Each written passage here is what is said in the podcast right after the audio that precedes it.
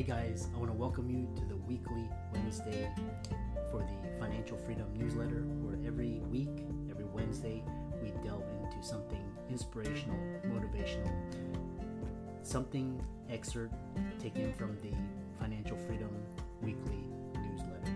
Wherever you are, if you're listening on Spotify, on iTunes, Google, be sure to click the like, subscribe, share, comment.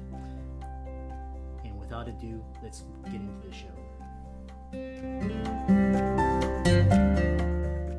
Welcome, everybody, to this week's podcast episode for the Financial Freedom Podcast. I'm your host, Dr. Christopher Liu. And as you know, I talk about four different types of freedom time, financial, location, health freedom. In that light, I'm always interviewing influencers, uh, creators, people on the cutting edge, getting those insights and sharing them with the world. So today we have um, Steve Anderson, and he's the author of the best-selling book, The Bezos Letters, where he deconstructs Jeff Bezos' 21 letters to Amazon shareholders through his unique lens of risk. So he's a trusted authority on risk, technology, invention, innovation. A very exciting field. Um, so it's going to be a great conversation. So, Steve, welcome. Christopher, thank you so much uh, for having me on your show. Yeah, I'm always uh, interested in people doing things on the cutting edge, and the internet and technology has allowed this to happen. Uh, tell us more about yourself, how you got started, and we'll go from there. Uh, great. Well, my background is the insurance industry. Uh, I've spent uh, almost my entire career there. Early on, selling insurance mostly to businesses. Uh, the last 25 years, focusing on technology and how it can help and impact uh, independent insurance agents, uh, primarily in the US. Um, and th- that's where the germ of the idea for the book actually started because we all know technology continues to develop rapidly. Um, that hasn't slowed down. And the question I started asking uh, is the biggest risk businesses face actually not taking enough risk? And that, that simple question uh, started me on a journey of research and writing and really looking at what businesses have been successful in the past but are no longer here and what happened and what businesses are continuing to be successful and what's the differences. And that's where i came across the amazon shareholder letters that jeff bezos wrote as you mentioned starting in 1997 and then his last letter was 2020 as ceo of, of amazon when he uh, stepped into a different role. And as i read those letters it just struck me how much he shared about amazon's story not just success, but the the tools, the techniques, the processes, the mindset that allowed Amazon to continue to grow even today. Interesting. Uh, it's so much knowledge and wisdom there. Uh, Bezos, Buffett, you know, Peter Thiel. One thing that you have um, is this inter- this idea that um, why Bezos is the master of risk and know how to know when you're taking too much or not enough. And coming out of the insurance industry, it's almost, you know, anathema, right? Because everything insurance is is to mitigate risk, to reduce risk, transfer risk to an insurance policy.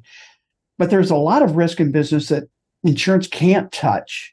And what I realized with Jeff Bezos is that he took a lot of risks. And and you know we always kind of look at entrepreneurs people starting new businesses as risk takers when in fact a lot of times they're not taking enough risk. And so one of the core tenets and again i have 14 principles that i you know put together based on what i read.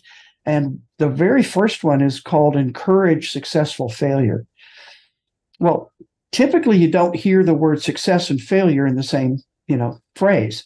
And so that was where i first started getting this idea that bezos understood risk taking perhaps in a different way than most people approach it.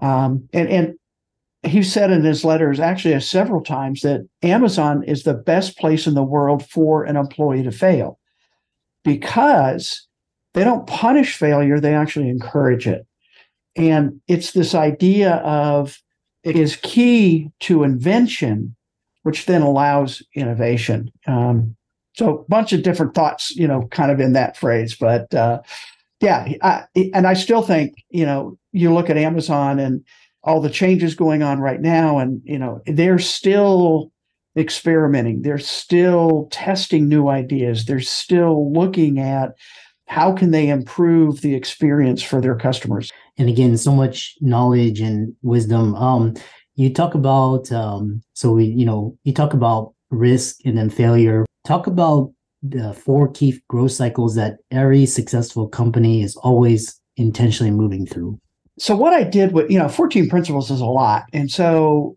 really I started looking at different principles impact different places where a business is. So the four cycles where the principles are grouped are test, build, accelerate, and scale. So in the test cycle, that's where we find encourage successful failure, uh, practice dynamic uh, invention and innovation. Those are the beginning parts. Um, and I believe every company, no matter if you've been around a long time or are brand new, are always going through these four cycles. You're always testing new ideas. Certainly, as a new business, you're just trying to figure out what's going to work, right? But even as a uh, experienced business or been around a few years, one of the problems I have seen is that when a business finds a good idea, they tend to double down on that idea as opposed to testing new ideas, what's going to come next, and figuring that out. And, and I call it the hubris of success, meaning when a business is successful in a particular product or service, they tend to protect then that success, not figure out what else we can do. And Amazon's a great example of that because they've actually created multiple biz- types of businesses between right consumer online you know e-commerce that's kind of what they're known for but then they created an entire new business in amazon web services and cloud computing and right all of those and then they have built out an amazing logistics and infrastructure that they now are making available to other companies making money on that but they've already got the huge costs that they've invested. So that really leads into that idea of yes, double down on your success and at the same time figure out what's next. What else do customers want? Yeah, always looking at the next thing. Uh, the other thing is, um, why is uh, you know a lot of people, especially the um, the traditional corporate, uh, they um, you talk about high velocity decision making. Why is that you know, I'm smiling because uh, it, it's so counter and almost to any business, right? High hmm. velocity. velocity. What does that mean? Well, for Bezos, it was one of the things he emphasized and a key for why Amazon was able to grow like they have. And so the way he described it is there are two types of decisions type one, type two, right? Not very creative there, but type one decisions are really bet the company decisions, meaning they're big, their their implications are significant. And he said those kinds of decisions need to be and should be taken slowly with as much information as you can gather before you actually make that decision because they're almost irreversible. On the other hand, type 2 decisions are really just the opposite they're almost that day to day decision making that goes on in a company.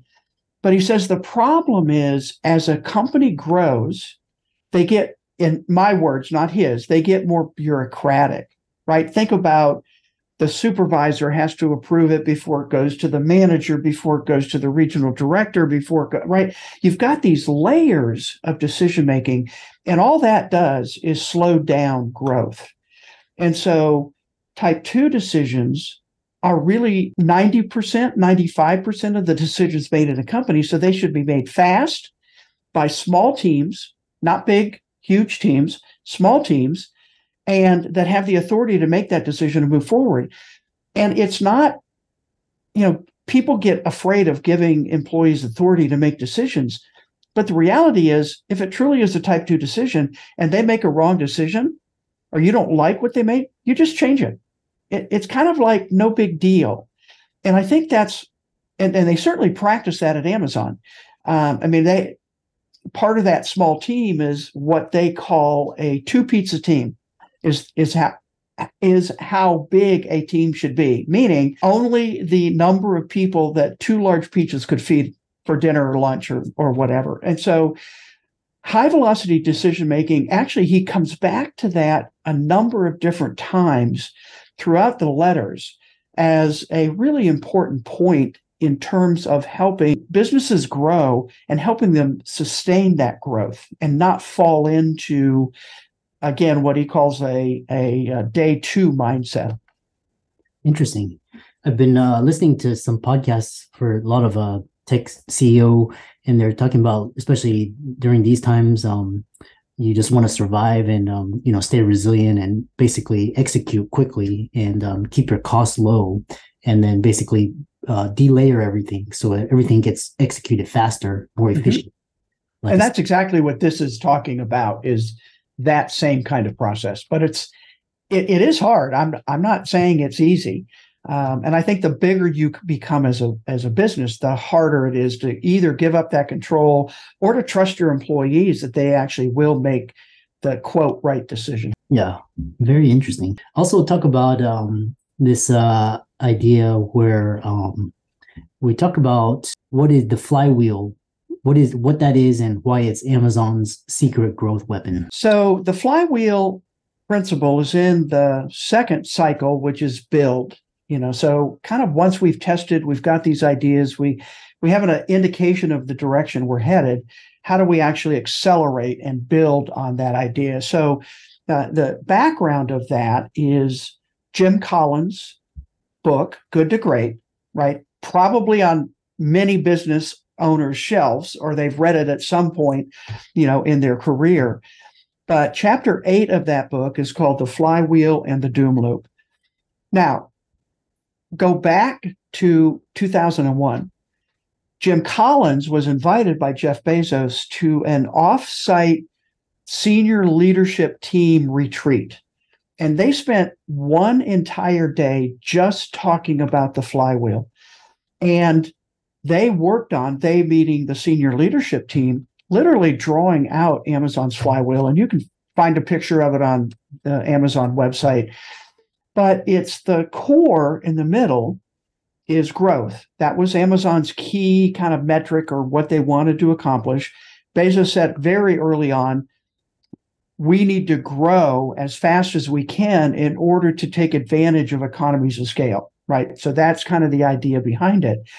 And then the flywheel, I mean, think about it, a flywheel typically is a large, probably metal wheel that takes a lot of energy to get going. It's heavy, it's big, but once you start moving it, it tends to start running on its own. So, what was the components that helped Amazon move that flywheel and continue to grow? Well, first was their website.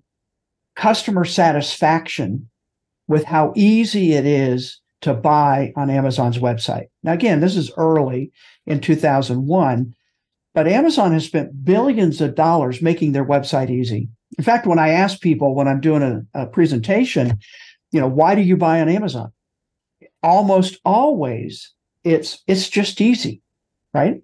So th- making that easy brings more customers in primarily due to word of mouth. Now, kind of interesting side is Amazon early on did not advertise very much because they relied on customers' word of mouth to grow.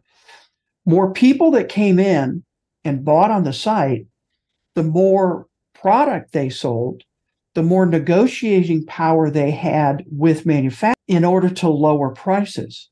So now another, so they came in, but now they're finding low prices. And then add to that fast delivery, right? And those are three Amazon's customer pillars wide selection, low prices, and fast delivery. And then, in order to continue to accelerate that, in 2001, they allowed third party merchants to sell on their same pages that they were selling, Amazon was selling. And now today, that accounts for numbers are a little squishy, but around 58 to 60% of all sales on Amazon are done by third parties. Crazy idea. Allowing your competitors on your site to sell right next to you. I mean, hmm. think about that. I mean, that's just crazy. But here's what Bezos said if it's better for the customer, hit a wrong button there, sorry. If it's better for the customer, it will be better for Amazon and our shareholders. Meaning, if the third party seller has a product and we don't have it in stock, it's better for the customer. If they have a price that's lower than us, it's better for the customer. And Amazon made money because they charged a fee for them to be on there, right? So that all of those inputs into the flywheel kept that flywheel spinning faster and faster, accelerating their growth, certainly in the 2000s um, and and even today. Yeah, I think uh, Amazon one of those uh, just modern day uh, tech success stories, and uh, other other things is um, you talk about Amazon growth principles that are hidden in plain sight in the share owner letters. Just briefly and elaborate. Yep. Well, I will I will make a comment because you shifted also. So he started out the salutation as dear shareholder, and about 2006 he shifted to share owner, and and he felt very passionate about stockholders should be owners and think like owners, and um, so I just that's just a tiny little interesting shift in in his mindset. But um, now I just lost the question. I'm sorry. Amazon growth principles hidden in plain hidden in plain sight. Mm-hmm. So most shareholder letters, all and I I read quite a few, and I would say you mentioned earlier Warren Buffett's an exception, and I think Jeff Bezos is, is an exception. Their letters are not just touting what the company did and their success, but both talk about or teach or help people understand uh, kind of wh- the why behind the numbers. And I didn't realize that until I literally sat down. And, and, this is again part of where the idea for the book came from. And I read through the letters in order 48,000 words. It's a book, right? And there were um, threads of concepts that wo- were woven throughout the letters. And so I call them hidden in plain sight because they were there, but the context of all the letters helped me at least under see them, understand them, and we traced actually the principles, the 14 from the very first 97 letter all the way to the 2018 letter. We were able to identify in the letters all 14 principles at in in incorporated into you know each of those letters which to me is just well obviously very interesting. I wrote a book about it so. Yeah really interesting. And then one final question is um you know kind of this more inspirational or motivational is is why you'll never think or grow big enough if you're not willing to risk failure. You know we look back even long history you know, Thomas Edison is certainly people talk about in terms of his experiments and kind of that famous quote of his that's attributed to him. I'm not, I, I actually did some research. I'm not exactly sure he said it, but anyway, the quote is attributed to him where he said, um, you know, I haven't failed uh, 10,000, and I'm going to mess the quote up now, but I haven't failed 10,000 times. I now know 10,000 ways it won't work and is specifically related to uh, related to and he didn't invent the light bulb but he invented the filament that made the light bulb commercially viable right? So all the different filaments thousands and thousands and he had notebooks after notebooks of experiments. So it's failure after failure after failure that led to success. And that's the same idea at, at amazon. And employees are encouraged and expected to do similar things. They're encouraged to look at their piece of the Amazon universe and say, how can I do this better? What can we do better? And then bring that idea and and uh, and and a lot of times they become the champion of whatever idea they came up with. That's one of the ways employees get promoted maybe even early on, but they had a good idea. They were able to show how it could help and they and they can move forward. And so that's a really, again, fairly unique mindset that Amazon has that more and more companies are starting to adopt because they see the success that can come from encouraging your employees. And I, I will say this I firmly believe employees aren't afraid of failing, but they're afraid of the consequences of failing, meaning, is it going to ding my career? Is it going to not make me promotable? Is it going right? All those kinds of things are really, but when you open that up or free them up, employees have great ideas a lot of the time. And sometimes the ideas are really crazy, but they are a germ of something that starts and becomes a really good idea. Yeah. Very fascinating discussion on innovation, technology. You know, it's really uh, high risk, high reward, but it's you know very fascinating to see the trends over the last you know 20 years or so. Uh, how can people follow you, visit your website, and or contact you? Sure. Well, the book's available. And again, the book is called The Bezos Letters 14 Principles to Grow Your Business Like Amazon. It's on Amazon, probably the easiest place to find it. The book website with some additional resources and information is thebezosletters.com. And then my primary platform uh, is LinkedIn. And so, love to connect with any of you that uh, might be listening. Just let me know uh, that you heard me on the podcast, and uh, I'll be glad to connect with you. And for all the listeners out there, uh, Steve's resources will be in the links and show notes. Um, be sure to check out the book on Amazon, uh, follow him on social media, check out his website. Um, and with that, thanks so much for a great discussion, and thanks for coming on to the podcast. Christopher, thanks for having me.